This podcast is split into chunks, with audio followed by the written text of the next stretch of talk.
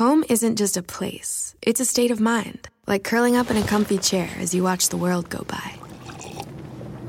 Good afternoon. Which is why Captain at Delta, our people do our best to make you feel at home long before you get there. Delta, keep climbing. On this episode of Plant Killers, we'll explore one nation's most notorious fruit and vegetable killer, bad dirt. What makes bad dirt so bad? The answer? The ingredients. But fear not, true crime enthusiasts. This story has a happy ending. New Miracle-Gro organic raised bed and garden soil. It's made with quality organic ingredients from upcycled green waste like compost and aged bark. Unlike the other guys who can't say the same. Looks like bad dirt's murdering days are over, thanks to Miracle-Gro. Join us next time on Plant Killers. Through 25 seasons, 4,561 episodes, I believe The Oprah Winfrey Show was one of the greatest classrooms in the world. I really never thought of it that way. The aha moments, the breakthroughs, the LOLs, the connections, the occasional ugly cry, I miss him so terribly. I miss him every single minute. the moments that mattered, the eye opening life lessons. Never allow them to take you somewhere else. I'm bringing them back. It's time to open the vault. I've personally chosen these classic episodes to share with you again. Every single person you ever will meet shares that common desire. They want to know Do you see me? Do you hear me? Does what I say mean anything to you? You are listening to The Oprah Winfrey Show, the podcast. What happens to a child who grows up with virtually no contact with other human beings? No parenting, no love, no affection, no touching. Nearly everything we learn about being human, how to speak, how to walk, everything comes from the people who raise us. And today we're going to look at what happens when nobody does. Experts say that we can learn a lot about our own humanity by studying children who have been robbed of theirs. This emaciated boy from Honduras named Jason weighed only 15 pounds. Even though he looks like a two year old, he is nine. Confined to a small dark room for years, he never learned to speak or walk. He was severely malnourished. Rescued in March, Jason is gaining weight and is now learning to crawl. In 1997, in Austin, Texas, authorities discovered a nine year old girl living in squalor, seemingly in isolation from the outside world, in this rat infested house. Her name was Victoria. She could not speak or even make eye contact. She hated wearing clothes, feared cars, doorways, and toilets, which she didn't know how to use. According to reports, Victoria's mother loved her but lacked the ability to properly care for her. Taken in by caring foster parents, Victoria has made progress. She has learned to use the bathroom, dress herself, and can communicate using simple sign language. She even attended school with children her own age. This is Oksana Malaya from Ukraine, often referred to as a feral child. According to Oksana, she was thrown out of the house by her parents when she was just three years old. She sought refuge in the family's dog kennel. Reportedly, she ate, slept, and lived with dogs for five years. She was rescued in 1991 when she was eight years old. Oksana was unable to speak and had taken on some animal characteristics. Today, she lives at a home for the mentally ill. She can speak simple sentences but says she's happiest when she acts like a dog. If a friend asks how you're doing, and you say, I'm okay. when the truth is, I don't want my problems to burden anyone. or you say, Hang it in there. because, If I ask for help, they'll just think I'm weak. then this is your sign to call, text, or chat 988 for free, confidential support. Anytime. You don't have to hide how you feel. Hi, it's Martha Stewart. You know, I spend a lot of time thinking about dirt. At 3 a.m., at all hours of the day, really. What people don't know is that not all dirt is the same. You need dirt with the right kind of nutrients. New Miracle-Gro organic raised bed and garden soil is so dense, so full of nutrient rich, high quality ingredients. Miracle-Gro is simply the best. Dr. Bruce Perry is a world renowned child psychiatrist and trauma expert. He also authored one of the foremost books on extreme child abuse called The Boy Who Was Raised as a Dog. So we're here today to talk about what can we all learn from extreme examples of child neglect. Welcome, Bruce, Thank friend. Thank you very much. Yeah. Thank you. So what can we learn from I think the most important thing about these extreme examples is that they're just the, the tip of the iceberg of a much broader problem of neglect eh, that our country and really the rest of the world's experiencing with their children. They, you know, most people don't realize this, but there are twice as many neglected children in the United States as there are physically and sexually abused combined. Really? Yeah, 500,000 children at least a year are neglected. And these problems are very often difficult to observe. So it's, it's a, like a silent epidemic. And you know, the, the term neglect kind of has different meaning for different people. But from a biological perspective, from a functional perspective for the developing child, neglect is the absence of necessary stimulation required to build a certain part of the brain Yeah. so that it can function normally. And so what we now know is that if you don't get enough stimulation early on in early development, that your brain forms differently. Exactly. And, and that changes all kinds of functions, including the ability to form and maintain relationships. So the St. Petersburg Times broke a story that got attention around the world. This story was about a little girl no one even knew existed. Neighbors were aware of a woman, her boyfriend, and her two sons living in a house on their street. And then one day, a neighbor reported this, saying, A little girl, pale, with dark eyes, lifted a dirty blanket and peered out of a broken window. Police rescued this little girl, Danielle, from her mother's rundown rental home, and the detective who found her took us back to the scene where he discovered Danielle. My name is Detective Holste. I work for the Plant City Police Department. On July 13th, 2005, we came to this address. Myself and my partner came to the house. This is the house right here. This is the front door that we walked in. I knocked on the door, and a female came to the door and opened the door and asked me what I wanted. You know, I told her that we were here because of a, a phone call about a young female child that lived in the house that was possibly the victim of some type of neglect. This is the first time that I've been back in the house, and the house is abandoned now. There was animal feces on the floor, there was chewed up food everywhere, there was trash everywhere, cigarette butts laying everywhere, and there were spider webs hanging from the ceiling. There were thousands and thousands of cockroaches. This is actually Daniel's bedroom right here.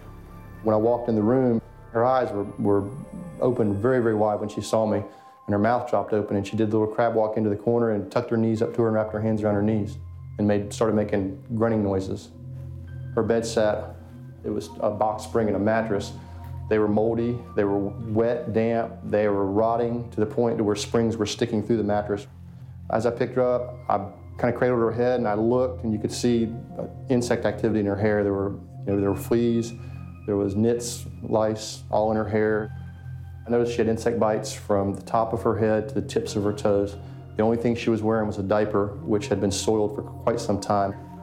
And she weighed nothing. Her cheeks were sunken in. She was terrified to be picked up. She couldn't or wouldn't talk to me. Brought her out to this area here where the mother was in the living room. I said, How could this happen? How could you let this happen? And she said, I'm doing the very best I can. I told her, Your best is not good enough. So that little girl was removed from the home and taken immediately to an emergency room. Danielle was brought to me through the Child Protective Team because there was a concern of possible medical neglect. Danielle was six years, nine months, but her behavior, some of her language skills were that of an infant, probably in the six month range. She wasn't able to feed herself, but she would feed from a bottle. Danielle was malnourished and she was dirty and had several insect bites. But to me, what was most profound about Danielle was uh, her reaction to, to human beings. She wouldn't make eye contact, she frequently pushed us away, kicked us away, would snarl at us, frankly. She behaved like an injured animal we realized the safest place would be one of the caged cribs, large cribs. Tracy Sheehan is a circuit judge in Florida. Judge Sheehan was Danielle's attorney ad litem. That is uh, court terminology for her voice in court. She met Danielle for the first time three weeks after she left the hospital. You told uh, Judge Sheehan, you told our producers that you've never seen anything like Danielle's case. Absolutely not. And, and, and I dare say most of us have not. Uh, although I instantly thought of that movie Nell, uh, where Jodie Foster uh, was being raised like a wild animal out in the woods. Uh-huh. Uh, this child was literally a, a, wild animal. I recall seeing this child just wandering aimlessly with her hands up in the air and uh, staring at the sky, all sorts of uh, stimulation around her, and she was just oblivious to it. It was really mind boggling that a child was so devoid uh, of social skills. Uh, she couldn't grab her sippy cup. She couldn't do positive, negative reinforcement regarding uh, potty training and uh, eating a cookie for reinforcement. It was just the saddest thing uh, that this child, at, at age seven practically, was being raised like a potted plant, literally. So we have documents that show DCFS received previous complaints about Danielle's mother and had made two visits to this home three years prior but DCFS rated the risk to this little girl as low. They said the risk to her was low and left her in her mother's care both times. Judge uh, Sheehan, why do you think they did that? They didn't take this child out of the house. I recall the reports that the allegation was that this mother was off drinking at the VFW with her boyfriend and leaving the child, who at that time was about four, home with their older brothers who were late teens and, and uh, were uh, reportedly slow and, and low functioning. So the report was that she was being left with inappropriate caretakers. And uh, yes, indeed, the Department of Children and Families, our social service agency, uh, responded to the home. And the reports indicated that uh, the child was sleeping on one occasion and they didn't get her up and speak to her and put themselves in a position to assess her developmental skills. So, had they you know, assessed the situation better, surely uh, they would have had uh, reasons for concern. At that time, the mother was not receptive to services. They offered a, a daycare referral, encouraged her to put the child in daycare. Uh, she refused. She later testified at trial. She didn't think she needed any services. She was doing the best she could. And of course, uh, hindsight is 2020. Had we uh, known what we know now, uh, we would have removed her. Well, we called DCFS and asked them why Danielle hadn't been removed from the home sooner, and, and they said this. They said, it is sad to realize the Department of Children and Families was in a position to help her, help Danielle years before suffering became widely known. We understand that speaking to Danielle during the first investigation would have allowed us more insight into the environment she was forced to endure. We've worked tirelessly to improve our child protective system. We are grateful to the Lierow family for opening their hearts and their home to Danielle. That is what they say it's another child that fell through the system, basically. Unfortunately. Yes. Thank you for talking to us, Judge. Absolutely. So, in your opinion, how severely was she neglected? Well, she was very severely neglected. And that's a, that's, that's a form of neglect that we would call total global neglect. This impacted every part of her brain. When, there's not a so when you're a, left in that, in that space and you're six years old, because aren't we aren't we developed by the time we're six? You are who you're going to be at six for Pretty the most much. part. Yeah. Pretty much. Y'all real, realize that, right? You're the same person you were at six years old. You just know a few more things. but if you go back, check your personality. Yeah, mine, same thing. And, it, and that's very true. And it's because the, the major architecture of the brain develops really in those first four, five, six years of life. So the majority of synaptic connections you have in your brain were present when you were six years old. Yeah. The majority of neurons in your brain were present when you were six years old. And, and the way you solve problems today is the way you solve problems when you were six. Your Yeah. worldview is from when you were young. Yeah. It's worked out for me older because at six, I was a busybody. yeah, yeah. You found the right niche. I found the right niche. yeah, I was talking all the time at six. Danielle's biological mother is a 51 year old single mom with two sons in their 20s. After Danielle was taken out of their home, her mother was arrested and gave this interview to a reporter. They accused me of uh, making her autistic, environmental, and that's a crock. You cannot make a child autistic. You cannot make a child retarded. They just made me sound like I was some kind of a monster, and I'm not a monster. I love my baby. Only thing I was guilty of was a dirty house, and it cost me my child. I love that baby. She's my life. Can neglect cause mental retardation? Oh, a- absolutely. I mean, that's that's the absolutely predictable that if you don't talk to a child, you don't interact with a child cognitively, you'll end up with very, very, very low IQ.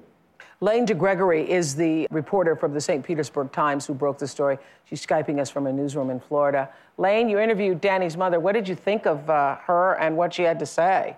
Well, I wasn't sure what to think of her. In the six months we reported this story, every single person we talked to along the way said, What kind of a mother could do this to her child? What kind of a person could do this to a child? And I've got two little boys myself who are about the same age as Danielle, and I just was wondering the same thing myself. What kind of a mother would so completely neglect their child to cause that kind of a damage? So we went to interview her to try to find out. And? We were actually kind of surprised. She didn't think she'd done anything wrong. Uh, despite all the evidence from the doctors and the detectives and the social workers, she just kept saying that she took care of Danielle the best she could. Danielle ate out of a baby bottle. She was hungry all the time. She was only skinny because her mother herself had been skinny when she was young, and there was nothing wrong with her. And so, I don't know, uh, you, I know you're not a psychologist, but did you think that she was mentally unstable? She seemed functioning, but she seemed very much in denial of any responsibility. She didn't take any responsibility for her actions. She felt a victim herself of bad luck, of the system, of uh, police uh, not talking to her. But when I asked her herself if she had anything to regret, what do you regret after three years? She said, I regret moving to Florida. That was it. There was nothing about what had happened to her daughter or the condition that her daughter was in. Her only regret was moving here. So, Judge Sheehan, where's the mother now? What happened? Was she convicted?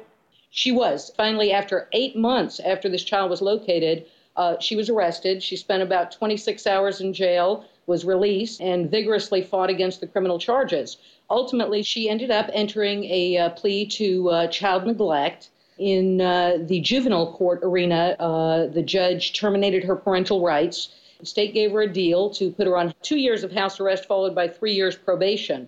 And actually, uh, as we sit here today, she has uh, been awarded for her uh, completion of house arrest and is uh, rolled over to her probation sentence. Okay. We asked Danielle's biological mother for a statement through her attorney. Her attorney has not returned our calls. My name is Garrett White, and I was Danielle's caseworker from the time she was removed from her mother almost all the way through to the time she was adopted. I'd like to think that I did everything to keep Danielle's case from falling through the cracks. Why I felt so strongly about taking the case is that I, I wanted her to know that she wasn't alone and I wasn't going to allow her to be alone. It was very important for me to find a family for Danielle that would be a forever family, a family that was going to be there for her no matter what. We took a, a photograph of her to put in something called the Heart Gallery, which uh, is, is to promote all the kids who need families. It, it was going to be hard work to, to adopt a nine year old who was wearing diapers, who was drinking out of a bottle, who couldn't speak, and, and it was going to take a very special family. I see some of you already shaking your heads because you're thinking, who would want to take that on? Well, this family did. That special family turned out to be Bernie and Diane Lierow, who adopted Danielle. Now, listen to this. First of all,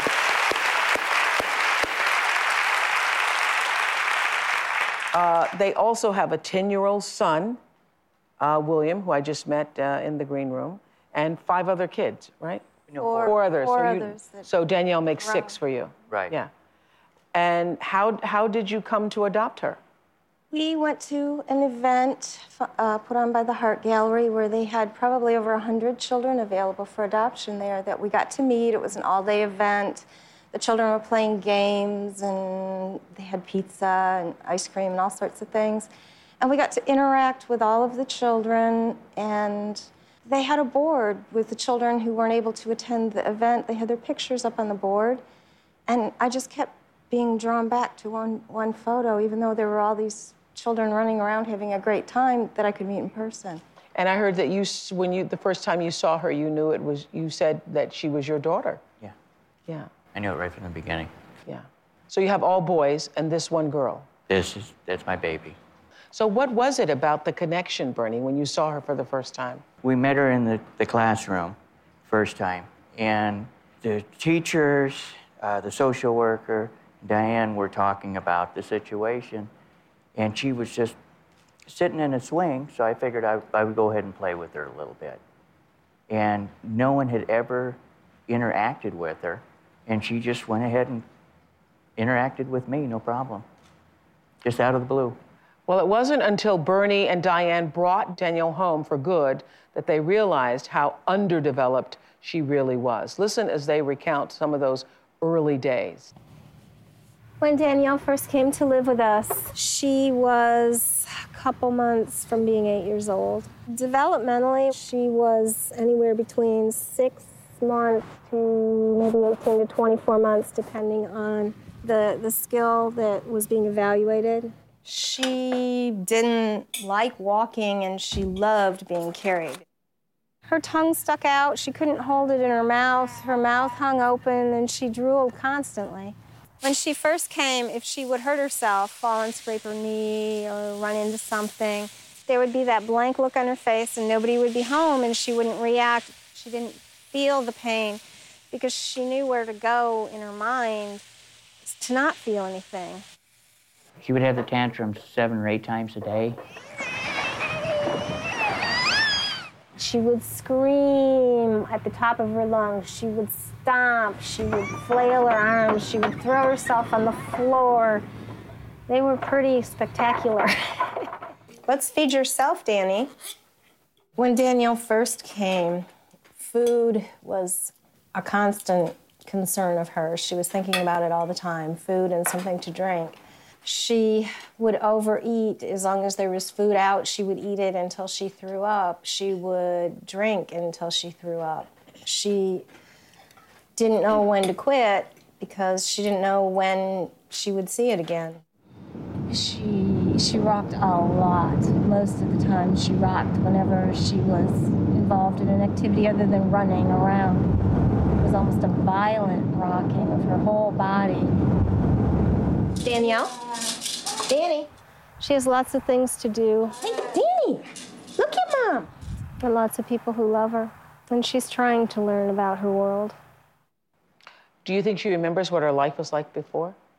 Yes, I do, because when she first came, she would have nightmares. About every hour or two, she would wake up screaming.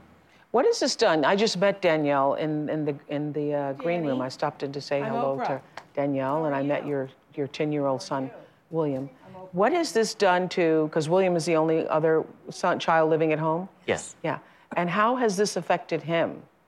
Well, in, in some ways, he, he really loves it because there's always someone else around. There's somebody to play with, there's somebody to share things But I'm sure this demands a lot of attention. But There's a lot less attention for him. He Mhm. was almost like an only child because the older ones were all grown and moved away. So he was living as an only child and getting undivided attention all the time. And now he does share his attention, but he's been wonderful about not begrudging her any of the attention. Because it's unusual for kids, some kids even want you to adopt another child into their home because they feel like I'm not going to get the attention I used to have. And what kind of conversation do you have with a 10 year old about bringing a child Uh, we're bringing home, this girl who you're, who's going to be your sister, who has all of these needs? Well, when we went to meet Danielle the first time, mm-hmm. we went alone mm-hmm. because we didn't know for sure if we would be bringing her home or if mm-hmm. we would continue the pursuit to adopt her. But all of the visits afterwards, we included William because he needed to know what we were discussing and who we were discussing and see his reaction to her and how he felt about it. He was taken aback at first and a, a little afraid of her at mm-hmm, 1st mm-hmm. but they just connected. They mm-hmm. they work out great. Yeah, and I was just in the green room, and your other son Ryan is in there, and so all the children have, even the children who've moved away from home, sort of have embraced this idea. Did you have a conversation with all of them about this? Yeah, We did. Yeah. We did. Did you feel compelled to do this? Were you going to adopt another child, and then She brought it up first, and I was just like, well, you know, we've got five. so, you know. and we're, we're at that age. Yeah. We're at that age now where, you know, it Yeah. almost got him out of the house. Yeah. and then uh, she just kept on pushing on it. And I said, okay, well, let's do it. So we ran with it. I just have felt for a long time, even before I met Bernie, that this was something I was supposed to do. That you were supposed to adopt? Uh huh. Yeah. Bruce, this is a lot, right? Uh, it is a lot, and, and thank God there are people like this who will take these children. I, I mean, being a parent of five myself, it's incredibly difficult uh, to raise kids. And I have to say, I, I really just take my hat off to people that are willing to do this. And they've done a remarkable job with it. Yeah. Because, as I was saying, when I just met her, Danielle in, in the green room, obviously I didn't know what I was doing. I just walked in to say hi, and she doesn't immediately, she doesn't focus attention on you immediately. So it takes time. It takes time, right? Yeah. Well, Dr. Kathy Armstrong was the first psychologist to evaluate Danielle. She joins us from her office in Tampa, Florida. What was your assessment of Danielle when you first met her? Uh, when I first met her, she didn't respond to any of the things that, that typical, you know, young children respond to, like music or bubbles or soothing or tickling. Um, if you'd look in those big, beautiful brown eyes, and they were vacant. From my assessment, she was functioning about like a two-month-old child.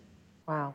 And how is she functioning now? How would you assess where she is now? About like a two-year-old. About a t- two-year-old. It, it, in different areas, it varies. In some ways, she's still like a real young child, less than a year old, and in some ways, maybe all the way up to 36 months. Just different Can she speak? She's at different levels.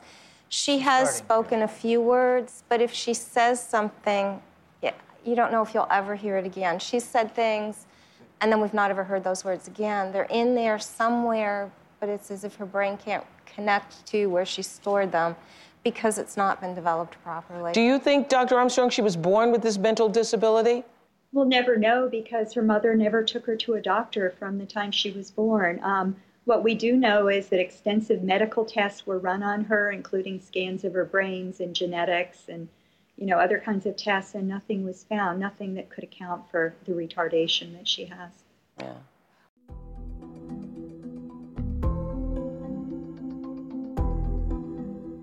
Child psychiatrist Dr. Bruce Perry was one of the first people to use MRI technology to look at the impact that inadequate nurturing and touch or lack of touch can have on the brain of a small child. This is a comparison of a scan from a normal, healthy three year old child and a child who was severely neglected in the first three years of life. He was found in a basement in the dark. He was moaning and rocking himself. First thing is that the brain is a little bit smaller. The brains of really severely neglected children tend to be smaller than the brains of uh, children who have not been neglected. Brain didn't grow and shrink, it just didn't grow.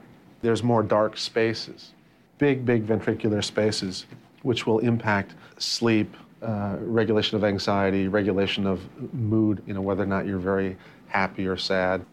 This is a comparison of a healthy three year old with a child who was raised in an Eastern European orphanage, where there were 45, 50 cribs in a room and there was one caregiver per shift. Huge spaces in between the parts of the cortex that indicate underdevelopment of the brain.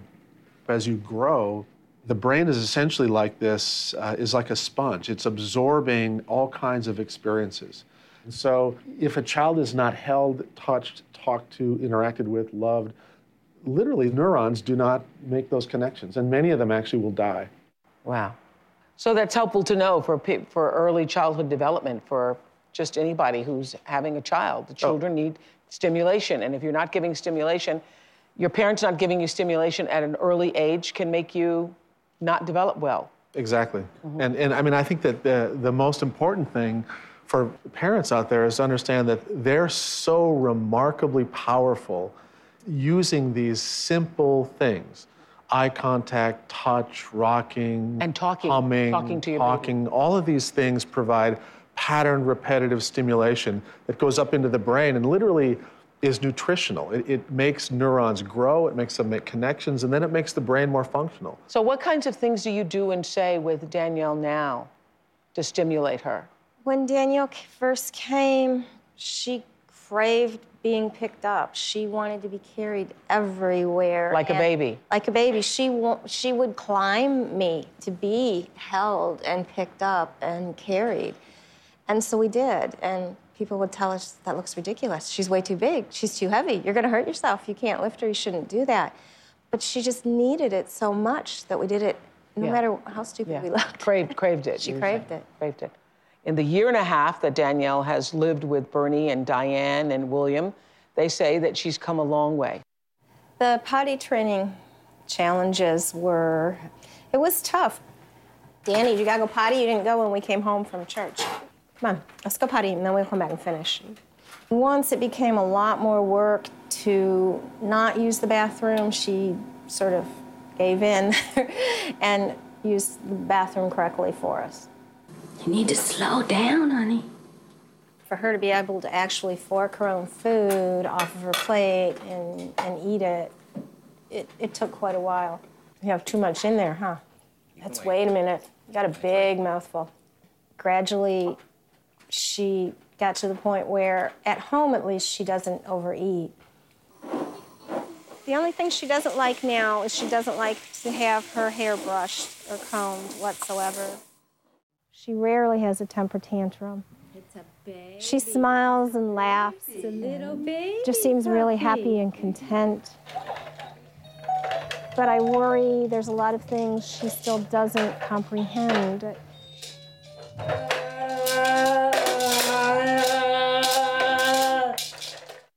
Do you want a drink? Is that what you're tapping for? Okay, what do you do with your other hand? One, one hand, you, you need two. Remember, you've got two hands. Where do you put the other one? There you go. She either taps the cup on the counter or taps it on this to get my attention. That's her way of asking for a drink. Swim! She likes to do flips and somersaults underwater.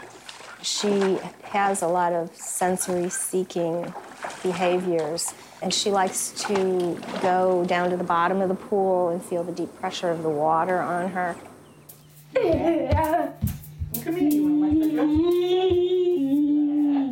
What is she doing right now, Bernie? What does this mean? Uh, just kind of going into herself a little bit. And what does this mean when she's going into herself? Why does she do that? Uh, mostly because it's,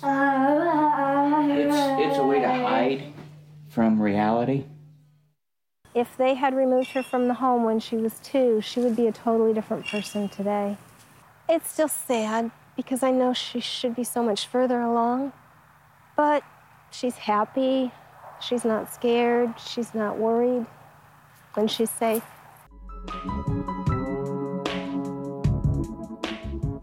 The Lierows have done an amazing job of stimulating and bringing Danielle into the fold in such a way that she becomes assimilated into this family. Exactly. And you know, one of the things that they've done intuitively that's quite remarkable is that they actually were willing to treat her and provide the sensory stimulation and the experiences and the, and the type of nurturing that you would normally give an infant to a much older child. And Yeah. usually when that happens, people say, You're spoiling the child, don't do that, she's too big to carry, you're gonna make it worse. But the fact is, that's exactly what, what she needed. Is she craving that because she really does have sort of the mind of an infant and she missed that? And so that instinctually or primally, that that's what she's trying to get to? That's, I I mean, I think that's exactly right. There, there's this pull towards normal development. But the reality is, here's a, she's a 10 year old girl Mhm. with a one year old brain. That's what we're dealing with. And when and, and as they continue to progress with her, will she be able to function in the world? How far can she go? Well, we don't know how far she can go, but we've been working with children like this for many years. And then many years ago, we were very pessimistic about the outcomes of children like this. But now, since we've started to look at this in a very developmental way and provide uh, these kinds of replacement experiences in the sequence that the brain normally develops, we've seen that children who were essentially going to be institutionalized literally go to college. Wow. And so we're, we're much more optimistic than we used to be. And I have every expectation that with help, uh, they're going to be able to really help Danielle recapture elements of her potential. But obviously, it didn't matter to you how far she could go. You just wanted to provide a safe environment for her You wanted to give her a family, and because you didn't know when you took her in. No, we how didn't know how far she would be able to go, and we still don't. But I could see that there was a potential there. I could see somebody in her eyes. There's a person in there. There's someone there. Parental neglect is going on at another level in many of uh, the homes across our country every day. So, what is the other level of neglect? The average child now spends only minutes a day in relational, direct relational interaction with their parent. And they spend hours in front of a television or with video games. Or video games, because I was going to ask you the effect of all the video games. I mean, haven't had enough time to study it yet, but I'm sure that that is having a major impact on this generation of young kids Exactly. because they don't have, you know, That's exactly those right. interactions. Yeah. Well, and, and children are growing up not understanding how to have conversations. They, they don't know how to listen to people. They don't know how to sit quietly and, and reflect uh, in a conversational way.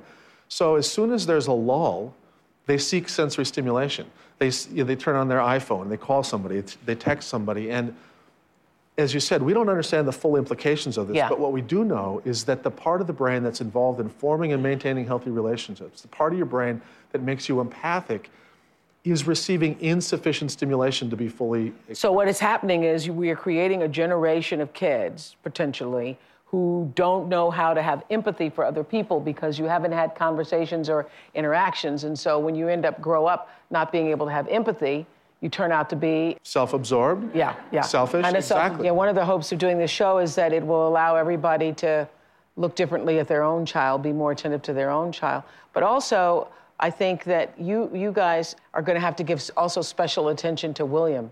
Don't you think, Dr. Perry? Absolutely. And I, and I think William should get lots of credit for being Yeah. a big part of the family that's helping her. Be, uh, seeing them interact is actually quite delightful. He's a, he's a sweet kid. And Yeah. he, he's, Let's see if we can bring William out here. Where's William?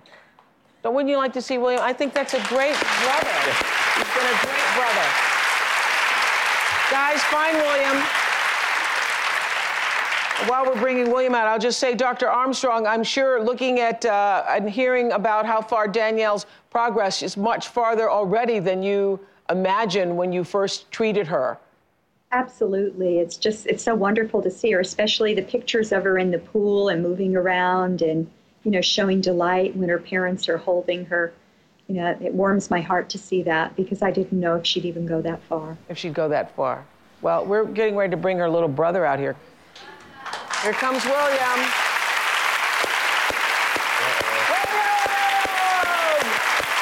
Hey, William! Hey. I just want sit, sit, sit, sit here for a moment. Sit here, right here with me. I just was telling the audience what a great brother I think you are, and I think you deserve a round of applause for being such a great brother. Yeah, you've been a good brother, okay? All right. You don't even have to say anything. You want to say anything? Okay, bye. Just say bye, everybody. Okay. Okay, bye, everybody. Bye. Thanks, everybody. Bye. I'm Oprah Winfrey, and you've been listening to The Oprah Winfrey Show, the podcast. If you haven't yet, go to Apple Podcasts and subscribe, rate, and review this podcast. Join me next week for another Oprah Show, the podcast. And I thank you for listening.